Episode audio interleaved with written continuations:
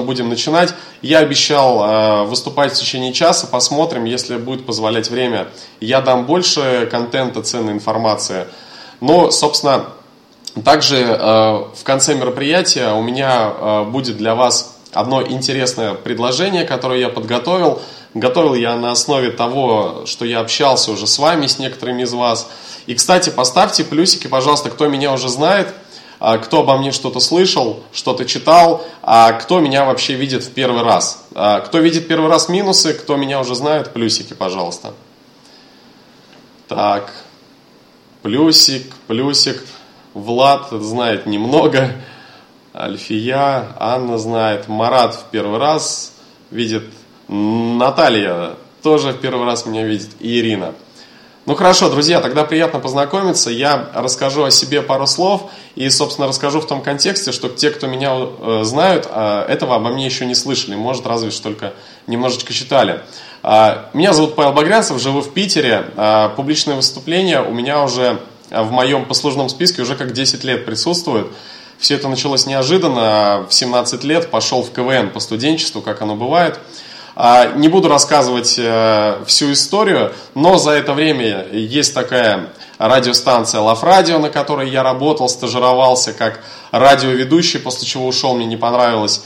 А, вел различные городские мероприятия, э, вручение различных правительственных наград, э, вплоть до митингов, городские праздники. Ну, естественно, я не беру в счет мероприятия, которых было более 700, это какие-то, когда я работал активно ведущим, то есть я потом сделал а, публичное выступление своей профессии. Я стал ведущим.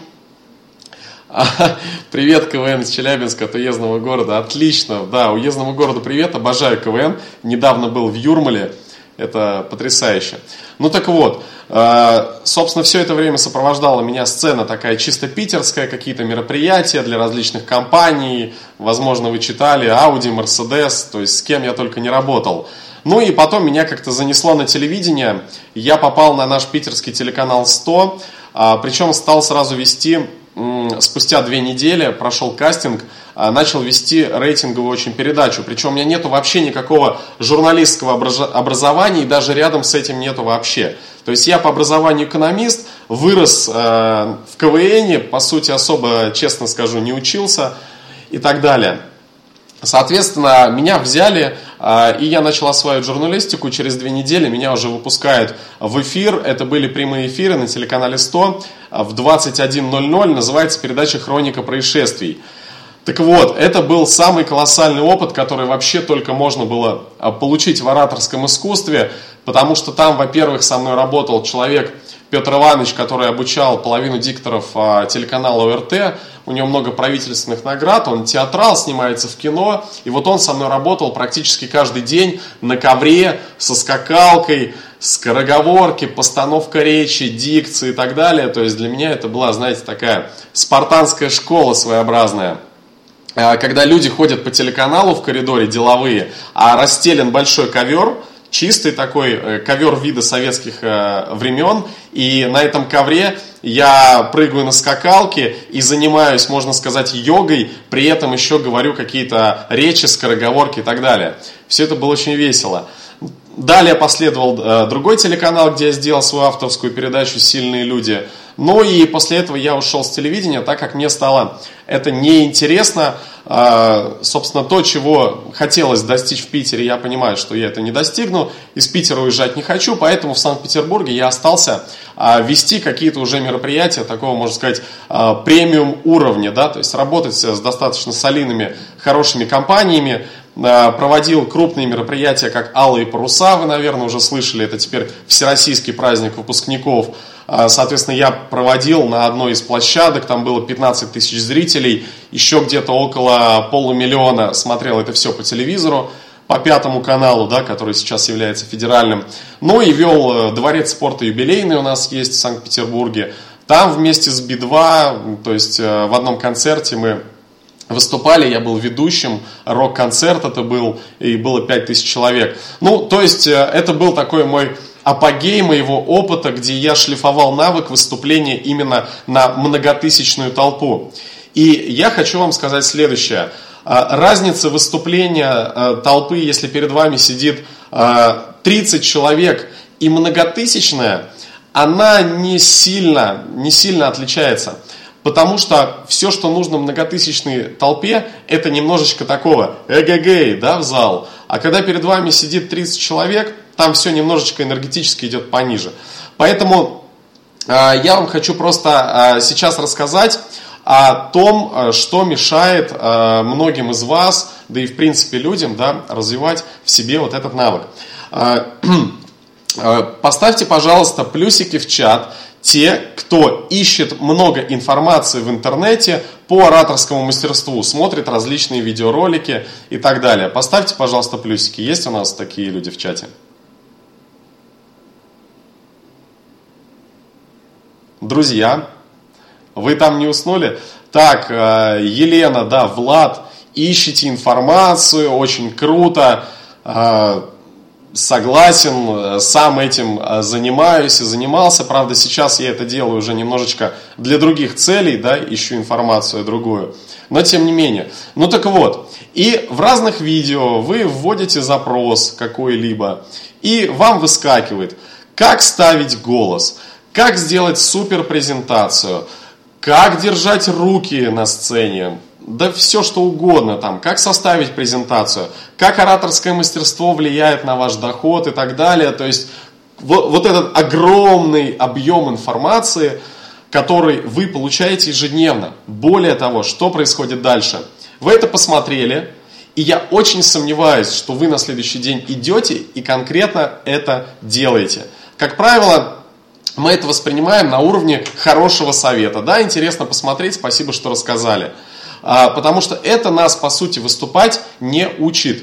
Что нас учит выступать? Да, я еще раз повторюсь, я говорил на прошлом бесплатном вебинаре, я об этом буду говорить все время. Самый главный а, навык, когда вы начинаете реально что-то делать, это когда вы идете и выступаете, говорите для 5, 10, 30, 60 человек. Это может происходить, не знаю, на остановке, дома, на работе с коллегами, на заседаниях, на любых собраниях, дни рождения, свадьбы, любые случаи, торжества, юбилеи и так далее.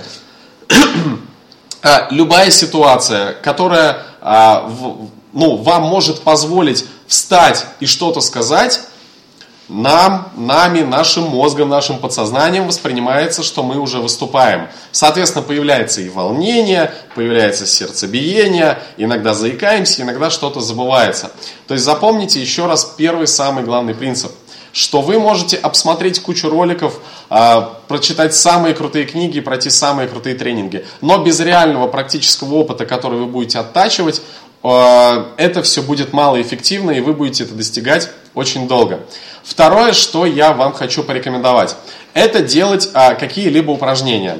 Вот а, я сейчас разрабатываю методику, точнее у меня уже есть свои наработки, а, какие именно упражнения можно делать ежедневно для того, а, чтобы вообще повлиять на навык своих выступлений. Давайте приведем пример. Я вчера специально изучал интернет и нашел очень много видеороликов по голосу. Знаете, постановки голоса и разработки голоса, вообще, чтобы он открылся, был таким бархатным, красивым, меня, конечно, обучали. Но если бы а, мне позарез нужно было научиться выступать публично, если бы я нашел всю ту информацию в интернете, которая есть по постановке голоса, если бы я прослушал и услышал, что там советуют, я бы это никогда не делал я бы никогда не завывал там по утрам, не рыкал бы на собаку. Есть э, человек, э, по, а, ну, человек, Шаляпин, да, вот я вчера услышал, как, как Шаляпин по утрам разрабатывал свой голос, он становился напротив своего пса, рычал, там, таким образом, каждое утро он разминался, потом завывал, пес его перебивал, показывал, как правильно и так далее. И вот этого слышу очень много. Слышу я это чаще всего от кого? От театралов. Они и примеры проводят, приводят соответствующие. Станиславский, Шаляпин, вот они разрабатывали голос, вот они по утрам делали такое упражнение. А я хочу сейчас вот по-честному вас спросить, вот чтобы вы были а, откровенными. Вот из тех, кто уже выступал, я видел плюсики в чате были, кто реально обращал внимание на свой голос и кто думал о том, что ему сейчас нужно поставить свой голос, чтобы хорошо выступить? Поставьте плюсики, а, кто так считает. А поставьте минусы, кто так не считает. Давайте сейчас об этом поговорим. То есть а, Светлана считает, да, что чтобы хорошо выступить, прямо нужно вот взять и какой-то голос себе создать, и я тогда смогу выступать публично. Елена так считает тоже. Так, кто еще так считает? Э, кто так не считает, ставим минусы. А, пока вы пишете, я вам хочу сказать следующую вещь. Я не хочу вас а, ни от чего отговаривать и переубеждать, но лично в моем опыте, я когда вообще начал узнавать, что есть такое, вот минусы, Влад, Ольга, да, Влад еще один появился, не знаю, один и тот же, это или разные, но Ольга еще написала. Небольшую такую преамбулу, да, я вам скажу сейчас. А, когда я вообще начал задумываться о том, что существуют методики а, обучения публичным выступлениям, я сам самоучка, то есть я нигде этому не обучался. Я только через пять лет, как начал выступать, а, начал читать книги об ораторском мастерстве. То есть до этого я это не делал. И вот сейчас, когда я готовил тренинг, я решил просто задуматься и проанализировать, был ли тот момент, когда постановка голоса что-то решала в моих выступлениях. И я вам скажу следующее. Нигде, кроме телевидения и радио, э, в мой голос ничего даже не упиралось вообще. То есть он мне просто, для меня это была лишняя трата времени. То есть я мог сколько угодно по утрам ставить голос, делать его бархатным, но публично выступать меня бы это не научило. Публично выступать а, меня научит, когда я первое начну получать навык. То, о чем я сказал в сам. Харизма важнее и уверенность. Согласен с тобой, Марат. Давайте подумаем, откуда берется харизма и уверенность. Харизма и уверенность, она берется только из навыка. Она берется из навыка, когда у вас пройдет череда неудачных выступлений. Она возьмется из навыка, когда вы согласитесь провести а, или выступить на каком-то очень крупном событии, где сидит много людей, и на этом событии вы будете сильно волноваться, вы, возможно, плохо выступите, но после этого у вас будет такое ощущение, что вы можете выступить на любую публику. У меня такое было, когда я вел а, мероприятие «Алые паруса». Я не скажу, что я его супер провел по одной причине. У меня была температура 38, у меня болело горло, я кашлял и у меня был насморк. А, мне было очень тяжело работать, то есть такое коматозное, болезненное состояние. По отзывам людей все прошло отлично. Там, Павел, там, ты молодец, да? По требованиям к самому себе, я считаю, что я был недоволен собой. А, ну так вот, к чему это говорю? Когда я провел вот это мероприятие, и как я считаю, что я выступил недостойно, я там для себя это мероприятие там провалил, вот, хотя были аплодисменты, все было круто, меня потом стали приглашать на подобные. Навык есть, когда голос садится. Вот, вот навык.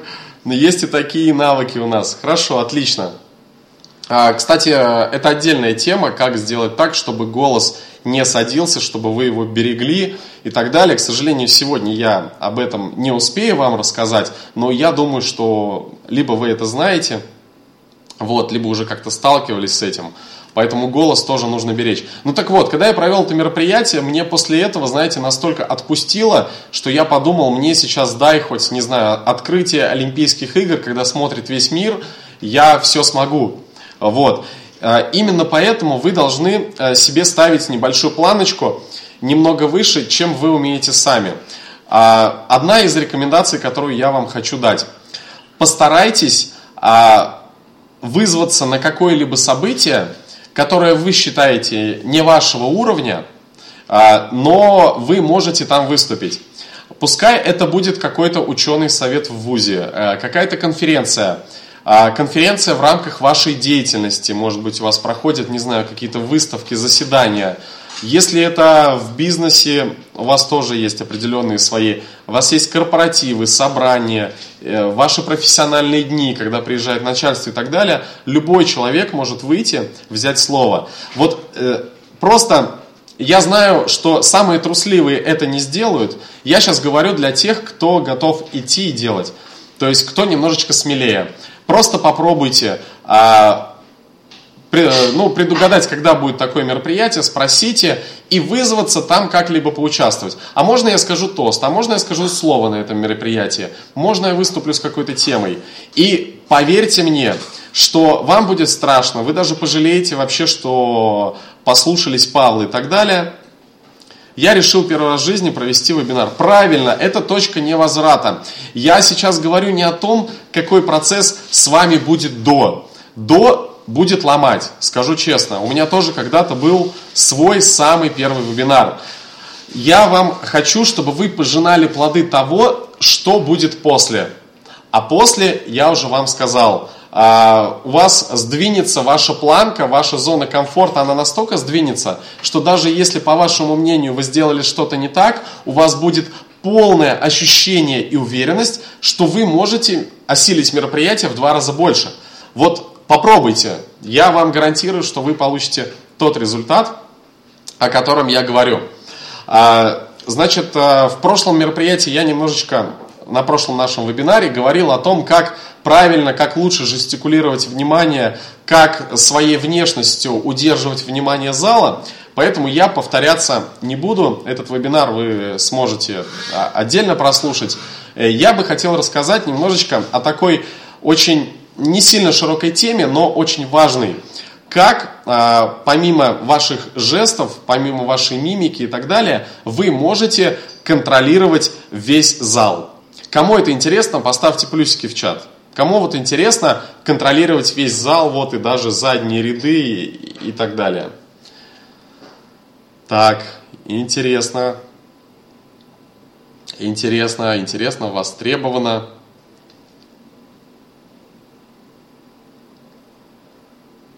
Хорошо, супер. Интересно, ответило только 4 человека, но ничего страшного. Я думаю, остальные тоже не против. А после этого я вам немножечко расскажу про а, презентации, как их лучше начинать, как их лучше строить. Итак, а, давайте представим себе, что перед нами находится большой зал, перед нами сидит аудитория. Во-первых, что я вам рекомендую, это э, сделать так, посодействовать тому, чтобы люди сидели рядом. То есть э, ощущение, даже если перед вами сидит небольшая кучка людей, а дальше зал свободен, это намного лучше, чем все эти люди распределяться по всему залу. Это будет немножечко другая энергетика среди людей. Это тоже очень влияет на качество вашего выступления. И это будет э, ваша немножечко другая энергетика, когда вы выступаете перед а, неким сплоченным кругом людей. Я знаю, что некоторые тренера даже ленточками а, зал ограничивают, если знают, что придет меньше людей, они ленточками ограничивают так, либо занимают, либо блокноты кладут, чтобы люди все сели вплотную друг к другу. А, это очень важно. Ну так вот, а, значит, как вы думаете, а, сейчас вопрос вам, ответьте, пожалуйста, откуда, откуда зрители больше всего кашляют, чихают, смотрят по сторонам или разговаривают. А, почему они это делают и где они это могут делать в зале? Ну, то есть сразу напишите, почему они это делают. С краев, с задних рядов. Потому что их не видно. Задние ряды. С последних рядов внимание рассеивается, ответственность падает. Ответственность чья? За внимание э, зала, да, это, Влад, ваша ответственность, э, чтобы удерживать его внимание. Э, люди сами по себе, вы знаете, как они себя ведут в толпе, да, поэтому ваша ответственность, что вы с ними сделаете. Мало внимания получают от оратора. Правильно, Ирина. Вот прямо в точку. Правильно, что с задних рядов, правильно, что с краев. Значит, а, по краям зала и на задних рядах происходит самое большое количество хождений, а, разговоров, чиханий, а, ручки щелкают, портфели там, да, что-то перекладываются, бумажки и так далее. Это все из-за того, что на них не обращают внимания. Да? Не забываем, что человек а, существо социальное, нам нужно внимание. И когда мы находимся в окружении людей, то если на нас никто не обращает внимания, мы начинаем плохо себя вести. На самом деле, а, все, что происходит у взрослого в жизни, то же самое происходит и у детей, только немножечко в утрированной форме. А, здесь есть преподаватели. Вот, товарищи преподаватели, вы же знаете, да, когда вы входите в класс и начинаете всех успокаивать, это не так хорошо работает, как если вы входите в класс, устанавливаете со всем классом зрительный контакт, молчите, тогда все затихают намного быстрее. С чем это связано? Вы даете внимание людям. Это называется зрительный контакт.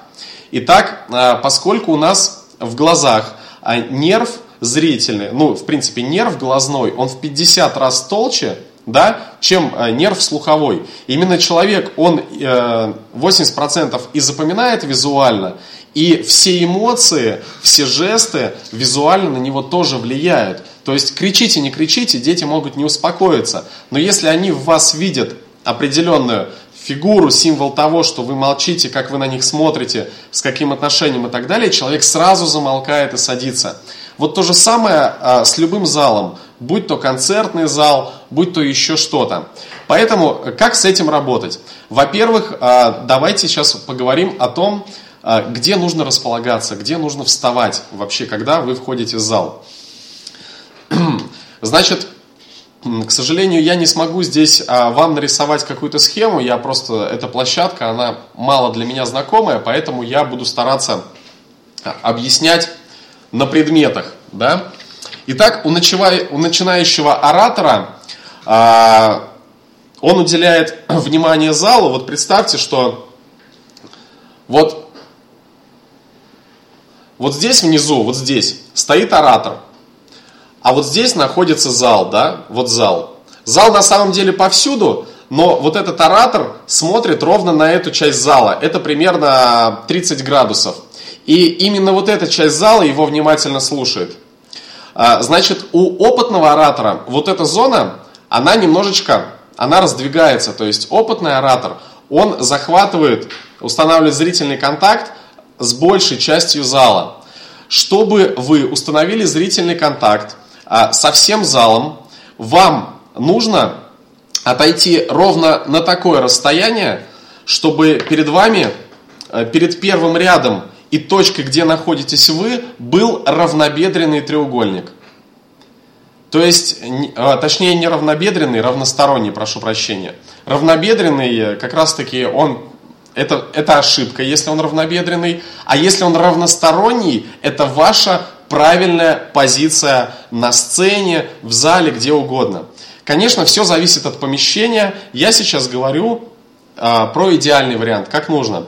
Итак, если вы сделали равносторонний треугольник, то вы можете уже контролировать весь зал. Но а, мало того просто встать. Вы выходите, первое, что вы делаете, это начинаете оглядывать а, людей. Смотрите им в глаза, прямо глаза в глаза. Не начинайте сразу говорить. Встаньте немножечко, подготовьтесь. А, ловите улыбки. Тем, кто вам улыбается, вы можете сказать «Здравствуйте», и вы тоже здесь, очень рад вас видеть и так далее. И на одном человеке можно буквально полсекунды задержаться, вот так буквально, вот в самом начале вы устанавливаете зрительный контакт. Вы можете начать говорить. А, я сейчас немножечко сдвинусь дальше по теме, скажу чуть больше, чтобы рассказать вам а, об этой теме, полноценно ее раскрыть, потому что здесь одно цепляется за другое. Итак, когда вы начинаете вашу презентацию или выступление, никогда не начинайте говорить сразу по делу. А, вас не будут слушать. Это закон природы. Когда молодой человек ухаживает за девушкой, он же не сразу ей предлагает жениться, он сначала ухаживает. Вот сначала поухаживайте за залом. Вот считайте, что э, зал это ваша любимая девушка, это ваша любимая публика. Поэтому сначала должна быть некая прелюдия. А, во-первых, сделайте комплимент залу. Вы же делаете, ну, женщины, вероятно, делают тоже комплименты мужчинам, да. Сделайте залу комплимент. Я очень рад выступать сегодня на такую аудиторию такую отзывчивую, добрую, приятную, ну, все что угодно, да, старайтесь говорить это искренне. А, можете рассказать о цели своего выступления, расскажите немножко о себе, почему вы а, выступаете именно по этой теме. Не переходите к делу. 20% от всего выступления у вас должно быть а, небольшая вот такая прелюдия. Знакомство, я очень рад здесь выступать. Можете рассказать о какой-то ситуации, которая вас навела на мысль, да? То есть, допустим, очень популярно э, такой тезис от э, опытных ораторов, что они выходят на сцену и говорят, я вот приехал к вам в город, вышел с самолета, и со мной случилась такая-то история. И он эту историю подводит к своему выступлению. Так вот, знаете, именно поэтому я вам хочу рассказать сегодня об этом. То есть они как бы это связывают. Вот это они делают тоже некую вот эту прелюдию перед выступлением. Что опытный оратор делает в этот момент? Пока ведется неформальная беседа, а неформальная беседа, она тоже а, людей заставляет расслабиться. Люди же в зале тоже напряжены. Вот этим временем вы осматриваете зал, вы прямо вот по рядам смотрите в глаза. Вы обращаете внимание на боковые ряды. Вы обращаете внимание на задние ряды. Вы можете отдельно поприветствовать галерку. Вы можете сказать, слышно ли меня там, а, комфортно ли там сидится и так далее. Главная ваша задача, это чтобы был постоянный интерактив. Это я уже медленно перехожу немножечко в другую тему, да. Я просто косвенно это затронул, что 20% выступления у вас должно быть знакомство, прелюдия, возможно, некий интерактив. Вам нужно зал вовлечь в ваше выступление, вам а, нужно подготовить почву, создать обстановку, что сейчас мы с вами круто поговорим. Ну так вот, а, в процессе мероприятия вы а, продолжаете устанавливать контакт с людьми. Если в каком-то ряду вы слышали шевеление и так далее, попробуйте передвинуться в этот край сцены и поговорить специально для этого края. Попробуйте потом смотреть на задние ряды, поймать их глаза. Попробуйте потом с другой стороны. А, нередко бывают ситуации, когда свет софитов, он немножечко заглушает, да, ничего не видно. Но что нужно делать тогда? Нужно смотреть на зал, представляя, что вы знаете, где ряды да, находятся, докуда зал и так далее. То есть вы визуально через софиты, вы смотрите в зал, как будто вы видите каждого. Потому что люди с вами устанавливают тоже зрительный контакт. Вот. А, таким образом, а, вы можете это проверить. Знаете, я сначала не поверил, но это работает. Когда вы людям дадите внимание ваше, когда вы посмотрите хотя бы один раз в глаза, и человек поймет, что вы смотрите а, именно на него, поверьте, ближайшие 10-15 минут он не сведет с вас в глаз. С вас в глаз, сказал. С вас глаз не сведет. Итак, понятно вот это? Поставьте плюсики, если понятно, или есть какой-то вопрос по этой теме.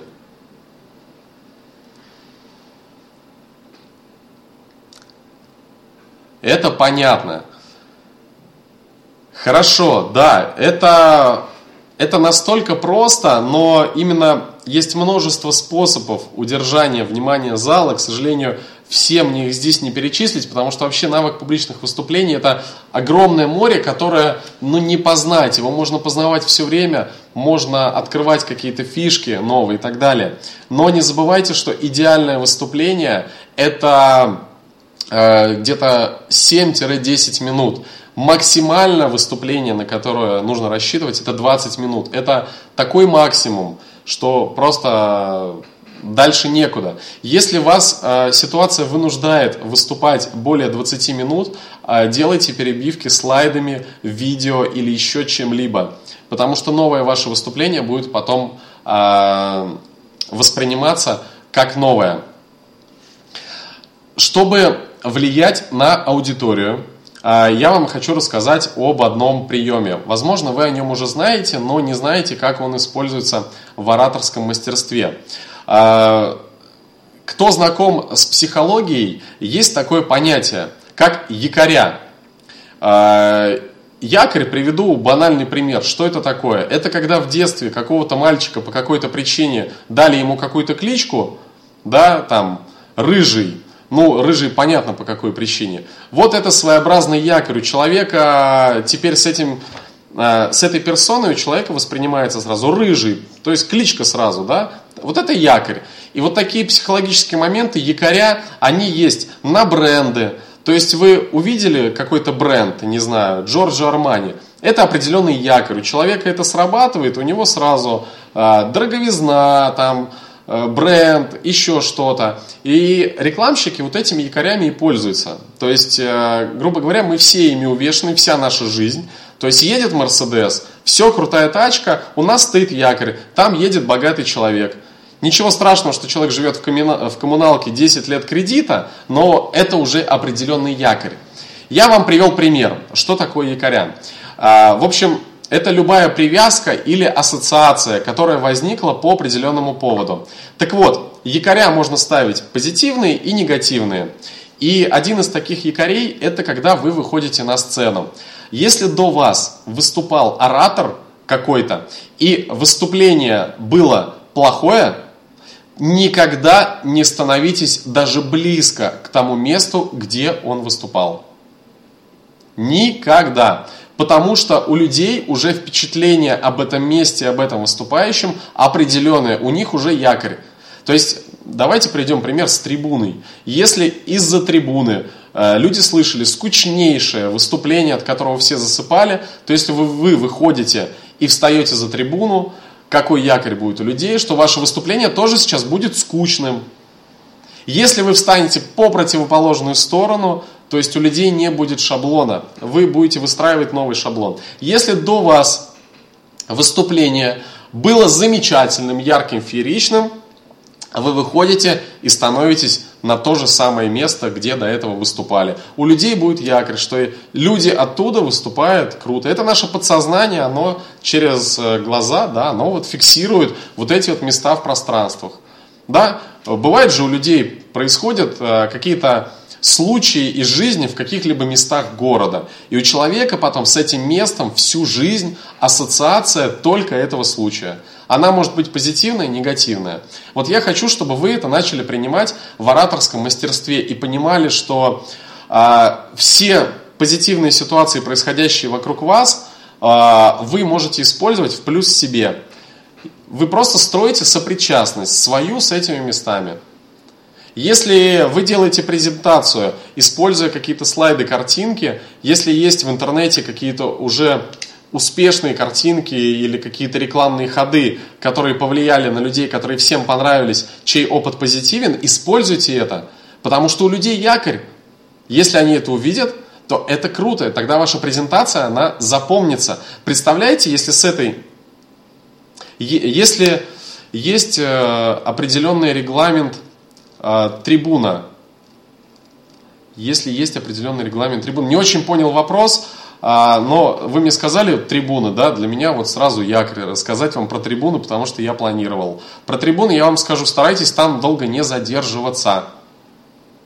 А, вообще выступление э, из-за трибуны, оно энергетическое, нет, официальное выступление э, абсолютно не подразумевает, что вы должны быть за трибуной, обратите внимание на выступление Стива Джобса. У него стоит трибуна или стол, он туда садится, что-то смотрит, что-то показывает, оттуда сразу выходит и очень часто идет э, в противоположный конец зала. То есть э, трибуна вам нужна именно для того, чтобы она реальную пользу вам несла. Что-то сравнили, что, что, что сцена, да, Стив Джобс тоже выступает на сцене, тоже есть трибуна. Вот, и, собственно, в, в ДК в каком-нибудь Жигулевске тоже есть трибуны и тоже есть сцена, да. Вот э, если вы про это, это я и сравниваю ситуации. А, значит, ситуации одинаковые. Поэтому трибуна, я вам скажу так, вот у меня как у студента трибуна это якорь, потому что все наши лекции были скучные и вообще а, иногда в России обязывают. Ну, тут уже ничего не поделаешь, везде есть правила, установки, Елена. Да, в России, если обязывают, ничего не поделаешь. Я иногда стою рядом с трибуной, потому что иногда на сцене э, банально нету места. Поэтому я стою рядом с трибуной, и, потому что я виден полностью. И э, любая моя жестикуляция, а, моя стойка, положение ног, я это все использую. Я через все свое тело а, подаю людям информацию. То есть ну, естественно, мы помним, что никаких рук в кармане, что отличная внешность, что никаких мятых пиджаков, рубашек и так далее. Это все по умолчанию. И микрофон, я думаю, что вы тоже знаете, как с ним работать, с микрофоном. Вот. А кто не знает, как работать с микрофоном? И есть у нас а, Поставьте минусы те, кто не знают, как работать с микрофоном. Если не знаете, можете сказать об этом пару слов, хотя там все настолько просто банально, но судя по многим выступлениям очень серьезных людей, директоров различных компаний, корпораций строительных, я понимаю, что э, с микрофоном... Э, окей, ладно, уделим этому 5 минут по работе с микрофоном. Да, хорошо, вижу большинство минусов. Значит, а работа с микрофоном происходит следующим образом. А, во-первых, а, очень часто люди, когда берут микрофон, они сразу почему-то начинают проверять внешний звук. То есть, ой, меня слышно или нет, слышно или нет. То есть вот такая ситуация. Друзья, если вас будет не слышно, зал вам сам скажет. Потому что когда мы разговариваем, в нашей э, черепной коробке у нас э, тоже там звуковые вибрации, у нас там да, раз-раз там начинается. Ну, как бы, по сути, это не влияет на выступление, но вы больше будете похожи на уверенного человека, если вышли, взяли микрофон и сразу говорите так, э, так как будто все уже должно быть готово. Если не готово, зал вам скажет. Вот. Ну, хотя ничего страшного, если вы проверяете, но, по сути, э, к мероприятиям нужно готовиться, я скажу так. Ну так вот, э, мы, э, у нас в голове другие вибрации, мы слышим эхо, то есть мы свой голос именно поэтому воспринимаем по-другому. В микрофон э, через колонки, естественно, он воспринимается тоже по-другому. Поэтому не думайте, что что-то со звуком не так, или там не нужно говорить там сделайте звук погромче, еще что-то. Если людям будет не слышно, они тоже вам скажут. То есть научитесь э, воспринимать правильно, что вы себя слышите немножко по-другому. Второе, как держать микрофон? Микрофон надо держать в той руке, а, которая у вас меньше всего задействована. То есть у вас есть одна рука. Вот у меня это а, правая рука. А, я ей люблю жестикулировать больше всего. То есть я ей показываю какие-то образы, примеры, направляю там в зал, там, а ты заплатил налоги. Вот. Соответственно, в эту руку мне лучше микрофон не брать. Потому что, еще раз вспоминаем, человек воспринимает информацию визуально. Поэтому от того, насколько вы будете э, жестикулировать, насколько активно вы будете двигаться, что-либо показывать, рисовать картинки, образы э, руками, тем более запоминающимся будет ваше выступление. Поэтому держите э, микрофон в другой руке. Как его нужно держать? Какое идеальное расстояние? Вот если вы э, приложите сейчас я здесь микрофон отодвину. Вот если вы приложите э, локоть э, и почувствуете, да, вот к ребрам, да, э, сбоку, то вот то расстояние руки, которое вот вам идеально удобно, вот это то расстояние, как вы должны держать микрофон. То есть вот мне удобно так. То есть вот выше, ну как-то рука начинает напрягаться. Ниже, ну как-то совсем... Вот мне удобно так. Вот, вот как груди вот так прижали, да, вот это самое идеальное расстояние микрофон. Тогда вам будет удобно, вы просто не будете об этом думать. Очень много людей а, отвлекаются на различные вещи, иногда банально перекладывают микрофон, что-то с ним делают. Вот. Следующее. А, микрофон не будет работать, если вы будете смотреть по сторонам. Ну, то есть, вот у меня микрофон, и если вы смотрите по сторонам, то люди, естественно, ничего не услышат. Вы всегда должны двигаться вместе э, со своим телом. То есть старайтесь двигаться еще и телом. И если вы двигаетесь еще и телом, тогда микрофон будет автоматически передвигаться с вами. И поэтому вот таких вот звуков, да, ухождений, э, и всего вот этого просто не будет. Соответственно, э, все ли понятно, как правильно работать с микрофоном? Есть еще шнуровые микрофоны. Если у вас шнуровой микрофон, то вы берете той же рукой, которая у вас меньше всего задействован микрофон, а рукой, которая у вас свободна и готова для каких-то манипуляций и так далее, вы ей придерживаете или поправляете провод для того, чтобы переместиться. Это если радиомикрофон. А, поставьте плюсики, если все понятно, а минусы, если у кого-то есть вопросы по работе, как правильно работать с микрофоном.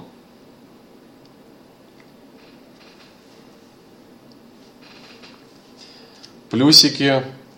Хорошо. Отлично. Хочу вам рассказать а, пару слов про а, презентации. Как нужно делать презентации, на что делать а, следует упор. Значит, а, первое. Если вы хотите, чтобы вас слушали а, во время презентации, и вы использовали различные слайды или еще что-то, то а, если подразумевается, что вы начинаете, показали слайд, начали говорить, потом вы немножечко переходите после этого слайда на другую тему, а тот слайд еще остался, то я вам рекомендую сделать слайды через один. То есть первое, вы делаете слайд, который нужно. Как только вы с этого слайда уходите, с этой темой, ставьте сразу на заставку либо ваш логотип, либо имя выступающего, либо повод, по которому вы собрались, ну, какой-то символ, чтобы людей это не отвлекало, чтобы люди ничего там не читали и не смотрели. Когда у вас переходите к следующему слайду, соответственно, включили, о нем рассказали, раскрываете тему, уберите этот слайд, чтобы люди потом смотрели только на вас. Слайд нужен для того, чтобы быстро, тезисно человеку показать, чтобы он быстро это записал. Все, все остальное внимание у него должно быть сосредоточено на вас, если вы хотите, чтобы ваше выступление было ярким и запоминающимся. Именно поэтому старайтесь чередовать слайды, это если вы готовите презентацию. А, соответственно, дальше в презентации то же самое. 20 минут подготовка публики. 20 а, минут, простите, пожалуйста, 20% процентов от всего, что вы запланировали сказать, это некая прелюдия. 60% отрезок вы говорите по сути, и еще 20% это завершение. Никогда не завершайте, ну все, там, я закончил там, или еще что-то. Вы этим самым обрубаете все, э, о чем вы говорили до этого. Старайтесь завершить также мягко и плавно. Допустим, э, скорее всего, после ваших выступлений должны последовать какие-то вопросы из зала. Именно поэтому вы делаете очень просто. Перед тем, как я завершу свое выступление, передам слово другому оратору, э, есть возможность ответить на ваши вопросы. Или давайте, у нас есть 5 минут для того, чтобы ответить на ваши вопросы. То есть вы не обрубай, все, на этом я закончил и ушли. А, знаете, я немножечко пытался экспериментировать, иногда это работает, но это работает, если вы, а, у вас структура выступления, которая должна вызвать эмоциональную какую-то да, часть. То есть у нас же выступления есть какие? А, деловые, когда мы должны какую-то информацию структурированно донести. Конференции, преподаватели, вот э, это ваша тема. А есть выступления, бизнес-презентации каких-либо компаний, возможностей, рекламные акции какие-то и так далее. Да? Там тоже есть презентации, но эти презентации, их задача вызвать у человека эмоциональный подъем. Вот такой эмоциональный всплеск, чтобы он захотел а, купить этот автомобиль, купить этот продукт. В общем, чтобы он сделал то, что вам нужно. Вот в таких выступлениях – то же самое, мы 20% сначала знакомимся с публикой, располагаем ее к себе, устанавливаем зрительный контакт. А, когда вы установите зрительный контакт с каждым человеком, то человек замолкает, перестает, э, перестает кашлять, с кем-то разговаривать и так далее. Внимание сосредоточено на вас. Дальше вы начинаете выступление, свою презентацию. Тогда вы доводите, да, в конце презентации у вас самое интересное происходит, естественно, самые интересные, не знаю, функции автомобиля, самые интересные возможности или еще что-либо. И вот на этом моменте, когда по сути люди, э, вот в этот самый эмоциональный момент, они уже должны принять решение внутри. Так вот, чтобы они приняли правильное решение, вы должны ярко закончить.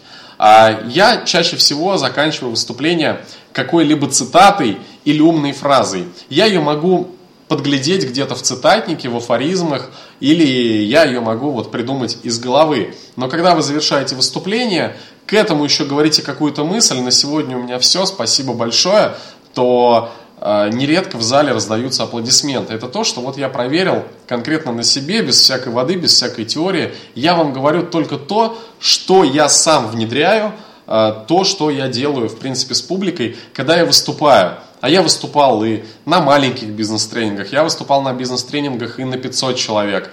А, естественно, развлекательные мероприятия, которых было очень много. И везде формат э, речей, он немножечко разный. Ну так вот, еще раз вам хочу немножечко дать понимание, почему очень важна визуальная картинка. Старайтесь использовать визуальные средства в вашем выступлении. Какие-либо образцы, какие-либо примеры, Э, слайды, видео, там много всего, это все будет украшать э, вашу презентацию. Приведу пример. Почему?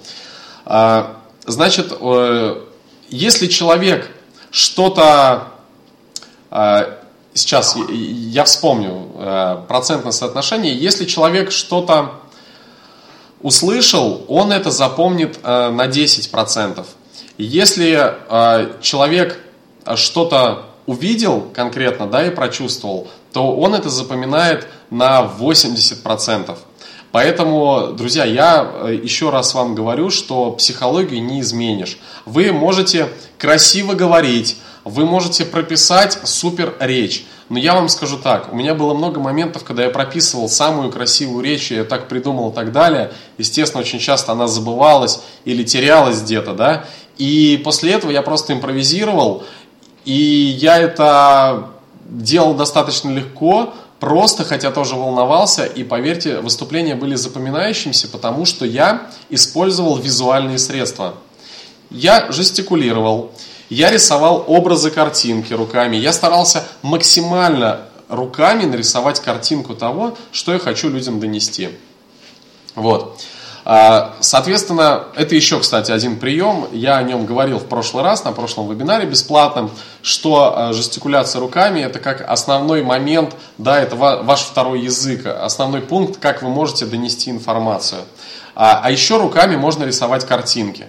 Вы же показываете, какую рыбу вы поймали, вы показываете, какой высоты этот человек, а мужчины же показывают, э, какая стройная девушка и так далее. Вот э, чем больше руками вы будете рисовать визуальную картинку или показывать ее на каких-то примерах, тем более запоминающимся будет ваше выступление. А, есть еще такой пункт, да, как а, лично ваша оригинальность. Старайтесь все время выделяться из всех выступающих. Если все делают слайды, да, я сейчас, это будет немножечко похоже на противоречие, но а, я хочу, чтобы вы меня правильно поняли. Если все делают слайды, то значит вы не делаете. Если каждый оратор показывает видеоролики, покажите что-то другое. Не знаю, покажите на бумажном носителе. Если все выступают из-за трибуны, не выступайте из-за трибуны. Если все выступают в галстуках, снимите галстук, выступайте без галстука. А, на одном литературном конкурсе был один очень интересный момент, когда все выступали в бабочках, смокингах. А, один поэт, очень известный, вышел в спортивном костюме. Это утрированный случай, я это не рекомендую вам делать, это просто как пример. Один спортсмен, э, спортсмен, э, один участник вышел в спортивном костюме, он, естественно, извинился, он сказал, знаете, но он поступил очень хитро. Он сказал, что я только прилетел с самолета, и у меня был выбор. Либо я еду, у меня чемодан, э, багаж затерялся, он идет. У меня был выбор. Либо я еду домой и опаздываю на конференцию, но зато я приеду в галстуке, в рубашке. Либо я еду сразу сюда выступать, но я буду в спортивном костюме. Именно я выбрал выступить перед вами, потому что вы такая хорошая, благодарная публика. У меня больше не будет такой возможности выступить перед такой хорошей аудиторией. Как вы думаете, что сделал после этого зал? Естественно, он зааплодировал. Такой был вот комплимент в его сторону, а человек поступил очень грамотно. А, но, когда спрашивают, помните ли вы, что было на этом литературном конкурсе, как вы думаете, что все вспоминают? Конечно, все выступают, э, все вспоминают спортивный костюм. человек запомнился. Это якорь. Любое любая ассоциация любого присутствующего на этом мероприятии – это спортивный костюм конкретного человека. То есть человек запомнился. Вот. И э, в заключение э, вот тех методик, которые я вам сейчас говорю, э, я бы хотел рассказать еще э, об одной вещи. Если честно, немножечко даже сбился. Только что, только что хотел сказать и забыл. А, я вам хотел рассказать про негатив, э, про негатив э, из зала. Значит, э, как реагировать на негатив в зале? Я в прошлый раз тоже об этом говорил, но еще раз повторюсь. Постарайтесь, во-первых, вы как оратор имеете право не отвечать на все вопросы. Никогда не старайтесь сделать вид, пытаться выкрутиться. Лучше ответьте честно. Если вы ответите честно, что вы не готовы ответить на этот вопрос, а это будет намного лучше, чем вы запнетесь, заикнетесь, будете просить помощи, и таким образом вы считаете проиграли схватку с залом. То есть лучше признайтесь, что, знаете, у меня нет ответа на этот вопрос, а, но он у меня будет позже. Если вам интересно, вы можете подойти после выступления. Если же человек настаивает на том, что ну, может быть, он хочет опустить вас, может, он вредный, может быть, э, он хочет вам как-то помешать или насолить. А вы можете сделать следующее. Если он настаивает на ответе сейчас, здесь и сейчас, прямо из зала, вы можете проявить к нему такую лояльность. А, пожалуйста, оставьте мне ваш номер телефона.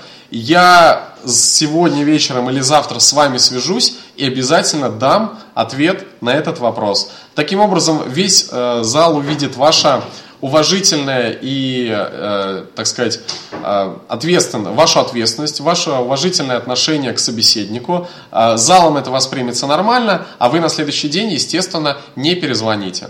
Это вот э, такая одна из новых фишек, которую теперь можно использовать.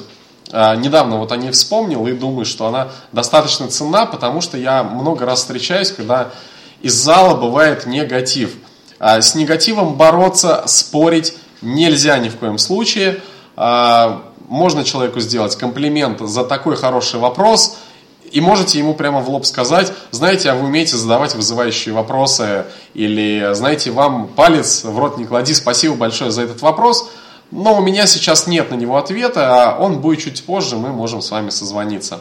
То есть вот такая еще методика, как можно а, отсеивать все ненужное. На пресс-конференциях в Америке однажды Арнольда Шварценеггера, а, когда он баллотировался в губернаторы, один журналист